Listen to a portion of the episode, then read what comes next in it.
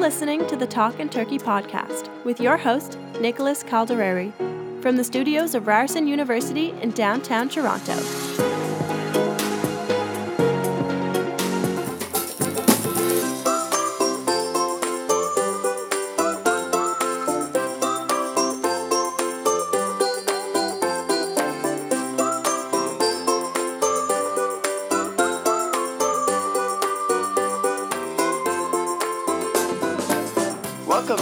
Back to the Talkin' Turkey podcast. We have a very special show today. He's a Montreal Canadiens beat reporter. Many know him as the bow tie guy. John Lu, how are you today? Great, thanks. Thanks for having me on your show, Nicholas. Now, John, I gotta ask, do you ever do anything to get your voice ready before you go on air? Uh, no, not really. Um, I just most days are good days, so I don't really have to, you know, warm it up or, uh, you know, generally don't have uh, any uh, issues with, uh, you know, like frog in the throat or anything like that. I just sort of go. Uh, but having said that, that's uh, I don't, uh, I don't, I'm not like a play-by-play guy or a color commentator where my colleagues that uh, do broadcasts that uh, talk for two and a half uh, to three hours, uh, Yeah. they have to take better care of their voices. But uh, no, for me, I use it in small doses, and so it's uh, there's not much maintenance required. So you started out at CKY News in Winnipeg. What made you make the transition into sports? Um, it was a real, uh, very uh, once. A, it was a once in a lifetime opportunity, Nicholas. Uh, when I was at CKY, that was actually I was still uh, a student at the time when I was working at CKY. I was in the uh, Mhm. second semester of my second my graduating year of uh, journalism college, and I had been hired out of uh, uh, an internship uh, just prior to Y2K over Christmas and heading into New Year's of Y2K um, by uh, as a news reporter with uh, with CKY. They kind of gave me a two week audition while I was still going to school, and then hired me um, to do part time news reporting. Uh, while I was still doing my second semester, but prior to doing that, um, right at the start of, of, of 2000, in January 2000, uh, going back to the previous November, I had um, I'd have been awarded an internship with TSN in Toronto um, that I had applied for, and so my new employers uh, with CKY were very gracious about it, and, uh, Mm. and and said, you know what, go to Toronto, go have a great experience, learn everything you can, and uh, I found out after the fact, uh, you know, a few weeks or a couple of months later, that they that yeah, they said uh, in the newsroom that he's not coming back. you know, they had that much they had that much uh, confidence in me that uh, they felt that when I went to Toronto, um, that's if I went looking for a job, I would have gotten one with TSN. Yeah. And, and really, it, it, it wasn't my intention. Uh, that was you know like I, I went to TSN in February of 2000 to do my internship and uh, did about a three week stint. Um, and at the end of it, I applied for, uh, I not applied for a job. I left a demo tape with, uh, with um, the producers, uh, Mhm. just more for the sake of wanting to keep in touch. That's you know sometime down the road, uh, if the opportunity was there, then let's talk. But um, one thing led to another. Um, uh, the recruiting officer watched my tape, really liked it, gave it to uh, the vice president of programming at the time, who uh, really liked what was on the reel, and so he wanted to meet me. And one thing led to another, and yeah. they sent me out to do a story the the next day, right before I was ending my internship and heading back to Winnipeg to to pick up where I'd left off, just go back to college and finish my semesters and graduate. And uh, yeah, so they uh, they offered me a job out of the blue um, back in How, in February of 2000, and so I I went home um, back to Winnipeg, just got my affairs tied up and cleaned up and house in order, and uh, a couple of weeks later moved out to Toronto in March of 2000 and never looked back. It's coming up on 19 years actually. Just in a few weeks from now, it'll be 19 years with TSN. So yeah, it was. How uh, did like that said, a once in a lifetime opportunity. Yeah, how did that first story go? Was it a little bit of a rocky start, or you smooth sailed right into it? Well, the, the story that they had me do, the audition was uh, uh, it was a Raptors shoot around uh, the morning of a game day at the Air Canada Center, and so uh, went down to do uh, scrums. I went with one of the cameramen uh, that's based in Toronto, who ended up being one of my regular shooters after I got hired, and uh, we went down to the Air Canada Center and you know, did uh, did scrums with uh, the coach Butch Carter at the time, and some of the players. Uh, Vince Carter being uh, the big star, and had just uh, taken the basketball world by storm by with his uh, with a slam dunk contest. It's funny we're talking about this, you know, the weekend of the uh, Yeah. NBA All Star game when you know, like that was essentially one of the. Um, um, uh, I was interning at the time when that was happening, but uh, you know, Vince Carter turned out to be one of the athletes that I covered extensively in my first uh, first two to three years with Toronto until he got traded. And so, yeah, so it was quite an eye-opening experience being, uh, you know, at the Air Canada Centre, uh, interviewing or scrumming, you know, professional athletes and uh, uh, professional head coach, and uh, so uh, it was uh, it was a very interesting experience. Uh, wrote my story up, and um, it uh, it went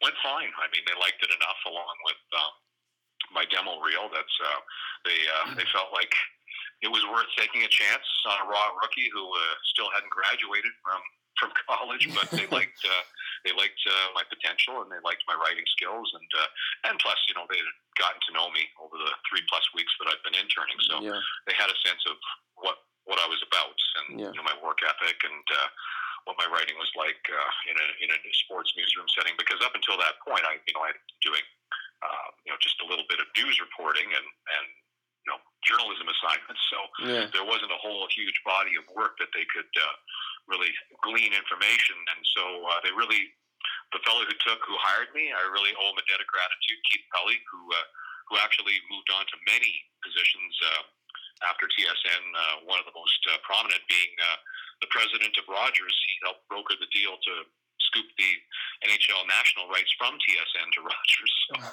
the guy who hired me kind of pulled the rug out from underneath uh, TSN many years later. But hey, that's the business. Yeah. But uh, yeah, Keith Pelley, uh, he hired me, and I, I I'll always owe him a debt of gratitude for taking a chance on a guy that was very green.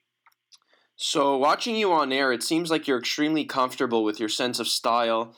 For a moment in time, you were known as the bow tie guy for all those bow ties you wore. How did that all come about?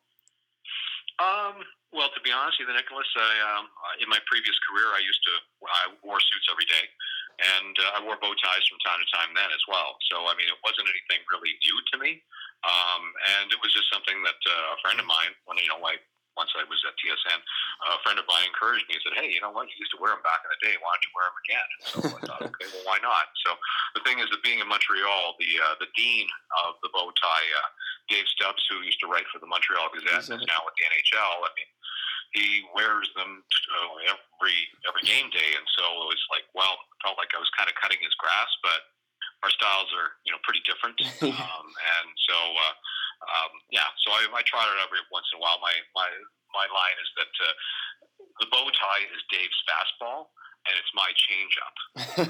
Um, I don't wear them every game. I don't wear them every shoots, and just you know, when the mood strikes me, I'll I'll, I'll put one on. But uh, yeah, it's uh, keeps people guessing, and well, a lot of people seem to like it. so, obviously, you've been covering the Habs for many years. Is there a moment that you look back upon and just say, wow, that was a cool moment? Oh yeah, yeah, plenty of times. Uh, primarily, um, primarily uh, during the playoffs, because the city just comes alive in a way that's very different from regular season, and certainly uh, diametrically opposed to uh, when they don't make the playoffs, like they have uh, two out of the last three years. And um, so, uh, I mean, moments that, that come to mind were uh, like PK Subban, like in the 2014 conference semis against Boston. Uh, at the Bell Center, PK Subban uh, coming out of the Yeah. box, getting a getting a pass to him, and uh, going in on the breakaway and scoring on Tuukka Rask. And I don't think I've ever heard um, a cheer that loud for any sport in any venue over the years. Uh, it was just absolutely thunderous. It was deafening, and that's just a small sample, uh, one example of um, what the atmosphere is like in the Bell Center, where the fans are just so passionate, so loud, and um, I mean hockey's a religion in Montreal, and so it really is a privilege and an honor to be uh, to be on this beat. You know, covering the most uh, historic franchise in, in the NHL. Well, pretty much. Well, uh, one of the most historic in professional sports. Period. And uh, so I'm starting my. I'm in the midst of my 12th season, and it's gone by so fast. But uh, you know, when I think about the the players that I've uh, that I've come into contact with, that I've covered over the years, and the veterans, the alumni, uh, you name it. You know, Bella. I mean, uh, uh, legends like Jean Beliveau and Yeah. Guy Lafleur and Henri Richard and uh, Bob Gainey. Uh, the list goes on. And you know, having covered uh, future legends for the Canadiens uh, from the starts of their career, like uh, like like Carey Price, well, and um, Max Pacioretty before he got traded, uh, PK Subban before he got traded. But uh, you know, new guys that are coming up and established uh, pros who will be in the Hall of Fame, like Shea Weber. Again, the list goes on. It's just a never-ending uh, parade of, of, of really um, respected and venerable names and uh, and uh, reputations that mm. uh, that that really that it's the whole tapestry of the history of that franchise, and I'm really lucky to be a part of it.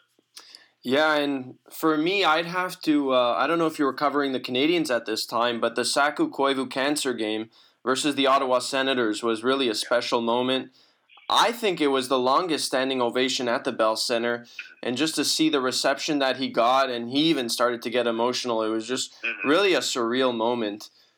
Yeah, well, and that's just uh, that just speaks to the, the, the, the absolute passion of the fans. And I did not cover the game that you're talking about, Nicholas, but that's a name that I did put on the list. I, I covered Saku uh, from when I got here in 2007, starting in 2007 until he left the team as a free agent in 2009. So I had about three seasons with him.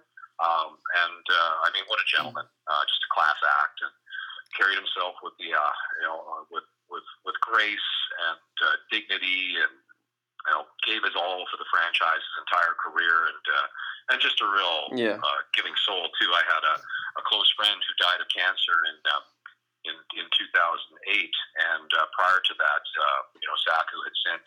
When I told Saku about this friend of mine, um, you know, he sent him little mementos and uh, a personalized note um, when my friend was in the midst of his cancer treatments, and you know, he was just very supportive. And my friend got to meet him in 2007 on Super Bowl weekend, and um, but I mean, Saku is just one example of many, many players on that team and, and the whole NHL too. Like hockey players have big, good hearts, and uh, you know, just the, the, they give it their time, and uh, you know, they're very gracious when uh, when people who. Um, yeah, well, I was going to ask you about that because you're often at ringside at, talking to the players either in the dressing room or outside the dressing room and it sounds like Saku was one of those guys who would give him give a lot of his time. Is there any other players that you really enjoyed dealing with on a personal level? Oh yeah, yeah. PK Subban, um, his uh, uh, his involvement with the uh, Montreal Children's Hospital, uh, the, I mean, the ten million dollar pledge that uh, that he that he dedicated himself to and still does. Um, uh, he's just still so connected to the city uh, because of the fans, and the kids, and you know, just the time that he spent here was so impactful in his in his life, not just his professional life, but his life period, because he was a Canadiens fan. And so PK was a he was a really enjoyable to to, to get to know, to chat with. Um, And uh, I really respected and admired his uh, his charitable uh, efforts. But really, all, all pretty much all the guys, if they don't have foundations, they do have favorite charities. They hold golf tournaments. They um, they make personal appearances. They give of their own time, of their uh, of their own funds. Uh, to support various charities, often are largely associated with kids. Like Jonathan Drouin, uh, with his parents, is very involved with uh, underprivileged kids uh, in the Laurentians, north of uh, Montreal. Uh, um, yeah, so I mean, I, I could go on. Um, yeah, pretty much all of them. They they all have involvement in some way or other. But uh, but yeah, just uh, yeah. hockey players in general. Uh, they're a pretty good bunch of guys. During your career, you've covered the NHL, the MLB, NBA, CFL, NFL, and the PGA Tour. How important is it to be versatile in the industry? Well, it's part of the you know, survival, really. Um, when I think about what the industry was like when I broke into it 19 years ago, where uh, we were just starting to use cell phones and PDAs didn't exist. Uh, I remember I uh, I bought a Palm Pilot. I don't know if you even know. What no, I don't. but yeah, it was sort of like a first generation uh, PDA, uh, like a handheld device that you could use a little stylus and tap on it. And you know, I, I used to type scripts on it, which I would voice, uh, and we oh, used okay. to phone in. We used to phone in our scripts over the uh, over uh, over cell phone. Like we didn't have email capacity with these devices. Uh, forget what year we did uh, eventually get uh, Blackberries, but uh, even then, the first couple of Blackberries that we had were very rough, very um, archaic compared to what today's smartphones are. So, just talking about that particular device, it goes hand in hand with the uh, the, the light speed change and pace of change uh, to the industry, uh, to media in general, about how uh, everything is so tied and connected to, to social media. Like, I mean, when I started, uh, Twitter didn't exist. Uh, certainly, Snapchat, uh, Instagram, those those didn't exist. The internet was still starting to learning to run. Not you know, I mean, it was past the walking stage, but it was learning to run and not quite in full gallop. And so, with all the uh, the changes in technology, uh, the uh, the way that we deliver content has changed dramatically as well. Where it's no longer about traditional television, where the 6:30 uh, Sports Center. Yeah. Well, was only 6:30 at the time when I started. Then it became six, and then we had the five o'clock show. So much of this has become about immediacy. You know, like getting information uh, and content out to our viewers, listeners, our uh, our uh, followers. Uh, that everybody wants it now um, or yeah. yesterday, and so um, uh, yeah, basically the uh, it, it ramps up. Uh, I guess the intensity of competition and the demands, but it also puts demands on, you know, working with um, a high degree of efficiency at a higher pace, at a greater pace too, because you know if you're trying yeah. to get something out there quickly, well, you don't want to be rushing. You don't want to make factual errors. You don't want to be uh, sloppy or irresponsible with the way you're you're sending information out. And we all make mistakes, and I certainly have made my share over the years. And and uh, but the thing is that you learn to um, uh, I guess, adjust to it. That this is the pace that we expect of ourselves and that our, our stakeholders expect of us. And so uh, that's just part of what the job is. But uh, yeah, certainly when you talk about the number of sports that I've covered, I don't cover as many sports in Montreal as I did in Toronto. And uh, we don't travel as much as we used to. And so, uh, yeah, so I don't get as much variety.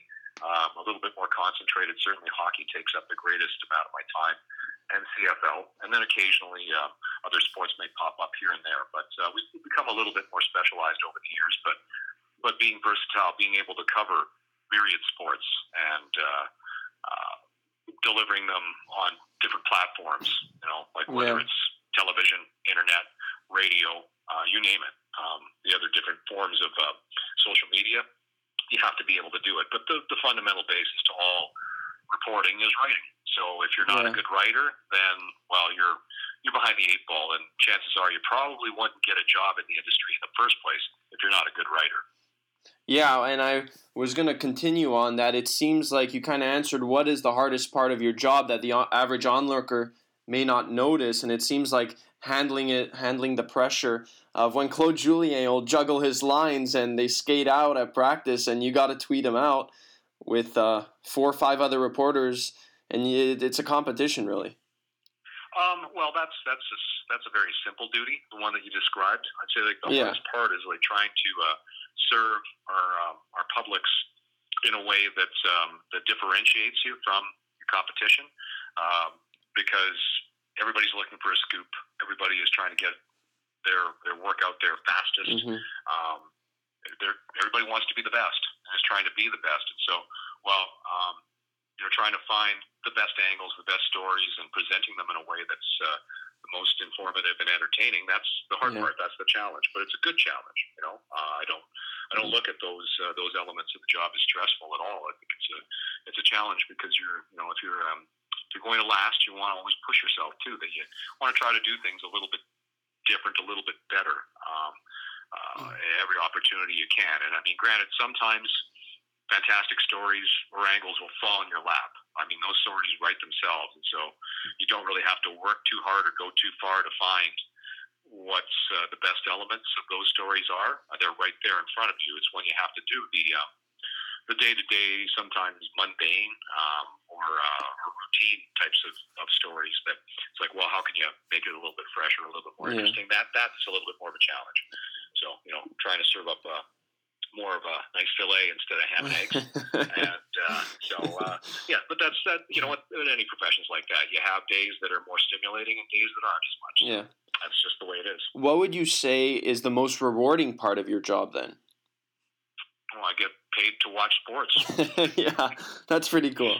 yeah, it's as simple as that. Um, you know, it's, uh, I, I wish that I had done a tabulation of how many games and events that I've gone to over the years and kind of averaged out what I would have paid for in tickets if I was a fan going to see these events and then then tabulate it yeah. and see okay well how much did I essentially get paid relative to what I would have had to pay to attend all these games over the years. And so a lot of people in the industry uh, refer to the, uh, the, the sports business as the candy store. And yeah, you know what? There's a lot of truth to that. It's not life or death. Although, having said that, I have covered my share of funerals over the year and years, um, and you know some some difficult situations. You mm-hmm. look at what happened with the Humboldt bus tragedy, and that yeah. is gut wrenching. And my colleagues who did that were absolutely amazing in the way they handled it. And so, mm-hmm. you know, there are there there are elements where life really collides with sports that that again make it a challenge um, because of the um, the the the way you want to handle those those stories um, and treat the people who are suffering with um, with respect and consideration um, and grace um, yeah. and dignity without uh, um, without compromising what you have to do, which is still your job, right? Mm-hmm. Um, so uh, when it is about life and death in those rare instances, that's another good challenge. But uh, but having said that, uh, most of the time it's just fun uh, because again we all my colleagues and I, we get paid to watch sports. So that's that's that's part of it. Last couple of questions here regarding the Montreal Canadiens. Obviously, the Habs are last or thirtieth in the league on the power play. Excuse me. Do you think they can win in the playoffs with a, a struggling power play? Well, Claude Julien's 2011 Bruins did uh, with a horrendous power play. Mm-hmm. They won the Stanley Cup without scoring a power play goal against the Canadiens in the first round. And so it can be done. Uh, the Canadiens are very good at five on five, which ultimately in the playoffs, that's how you live and die. Uh, special teams can be a difference, but we as hockey fans all know that the refs throw the whistles away, they put them in their back pockets, and there aren't nearly as many man advantage opportunities. And so, yeah, it can be a difference maker, but you don't live and die by your special teams. Well, all being all, all things being equal, you live and die more so by five on five in the playoffs. And so I think the Canadiens can survive. How far they can go, don't know. But if they don't get their power play in order, uh, that might actually cost them an opportunity to make the playoffs because now we see they're in the first oh, yeah, that's wild card position as we speak, right? And uh, the uh, the ninth place team in the Eastern Conference is nipping at their heels, mm-hmm. as well as the eighth place team. And so the Canadiens really, uh, you know, they're what was before the road trip that they're currently uh, that they're on which they're currently playing, um, they were in a somewhat uh, comfortable uh, position in terms of their playoff positioning, but it's going to be an absolute. Uh, it's going to be a sprint. You know, over the final yeah. twenty plus games. And, and you kind of mentioned it. A couple teams are clawing behind them. So it brings up the uh, question at the trade deadline: Do you think they'll uh, be more inclined to make a move? Oh yeah, yeah. Marc Bergevin will make a move or two. Uh, that's been his history, and uh, he knows that his team is is, is heading for the playoffs. Uh, whether they'll admit he and um, everybody in the organization would admit that they've exceeded expectations, mm-hmm. I don't mm-hmm. know if they would. Um, their goal when they were speaking to us in the media at the beginning of the season was to make the playoffs.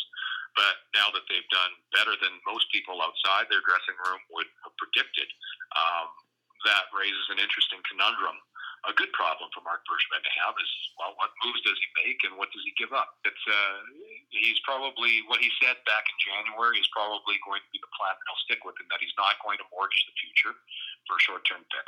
That uh, if he can get somebody with term that can help the club longer than a year or so, then he'll probably make that move. But having said that, he's not going to give up any of his blue chip prospects. That that would have to be an absolute deal he couldn't refuse. And I, I, mm-hmm. I just don't think those deals are out there because any player you could potentially get. Well, what team would want to trade that, especially if they're in a contending position? They uh, want to hold on to those players, right? So. Yeah, absolutely, and I think Marc Bergevin has done a great job of managing expectations by at the beginning of the season saying that the expectation was to make the playoffs because it's better to exceed expectations than uh, come up short. Wouldn't you agree? Oh, absolutely. Yeah, yeah, every time. Yeah, and uh, the he was him tempering um, tempering expectations um, was pretty easy considering how how awful a year they had last season. But having said that, when he spoke to us at the golf tournament, third of the way into September, he was just coming off an off season, which was a, a complete 180 from the previous summer, uh, where he made some yeah. very good moves that turned out to be very uh, well. They changed the, the look and the dynamic of the club didn't see it until they started playing games and showing that they were for real. And I'm speaking of the the Max Domi and uh, Tomas Tatar acquisitions. Um, and uh, but you know what? Those those moves look extremely good on Bergevin. Um, whether he becomes uh, a candidate for the GM of the year, don't know. But I think that's uh, based on how his club has performed and what he uh, what hand he had to turn his club's fortunes around since last season. I think he certainly deserves consideration as uh, as somebody to win Executive of the Year. Last question for you here. We've obviously we obviously seen wow, excuse me, Cayden Primeau, uh, the goalie prospect for the Habs at the World Juniors shine versus Finland, and he recently won the MVP at the Beanpot. I'm just curious, how do the Canadiens avoid another Zach Fucale situation here? Um, hmm. I think I, I don't want to disparage uh, Zach Fucale, but I, I, I believe that Cayden Primeau is a better goaltender. Um, mm. That's uh, yeah. Uh, when you take a look at his his accomplishments, his body of work, um, and uh, to be honest with you, I haven't seen much of Cayden Primeau's play other than the World Juniors, but I just get the feeling that he's he's actually a better goaltender, and um, so. the thing about Zach Fucale is that he didn't step up, that he didn't um, uh, create a situation where he might have pushed his way into the Canadiens lineup as a backup where the Canadiens wouldn't have had to go looking for veteran backups for Carey Price over the last handful of years. So uh, where Primeau stacks up once he signs a pro contract and starts coming to uh, training camps, hard to predict. Um, that's the fact is that the Canadiens will have a little bit of a competition for who will back up Carey Price because you know, do they move on from Niemi after this season? Charlie Lindgren. Charlie Lindgren, yeah. Uh, you know, McNiven is he uh, NHL worthy? Um, and Cayden Primeau, what's his what's his ceiling, right? Um, thing is that there's any of these guys that we're talking about, they're they're more of a long term solution, and so ultimately some of them could just be currency. You know, if you get them some experience and they really show their potential, well, maybe they become parts of a deal that that helps Marc Bergevin acquire valuable assets. But I mean, Carey Price is not going anywhere. Right? No. Know, he's he's under contract for another seven plus seasons. So, barring uh, setbacks in terms of his health or performance, he's here. He's still here for the long term. So, any of these young prospects, the best they can hope for is to become Carey Price's backup. But having said that, the older Carey Price gets, chances are his backup, whoever that may be, is going to play more games. And you're seeing that trend in the NHL now that the, the horse type starters are not playing 70 games anymore. Teams are trying to get them to max at about 60. That way they're not burned out when they get to the playoffs, like you've seen with, say, uh, Sergei Bobrovsky in years past, right? Um, and uh, so, uh, yeah, the, uh, the goaltending situation, uh, I, I don't imagine that we'll see a dramatic change in the next year or two, but it'll be interesting to see who kind of slides into that spot behind Carey Price over the uh, over the over the short term. That'll do it for this episode of the podcast. I really enjoyed talking to you, John. Thanks so much for coming on. Oh, it's my pleasure, Nicholas. Anytime.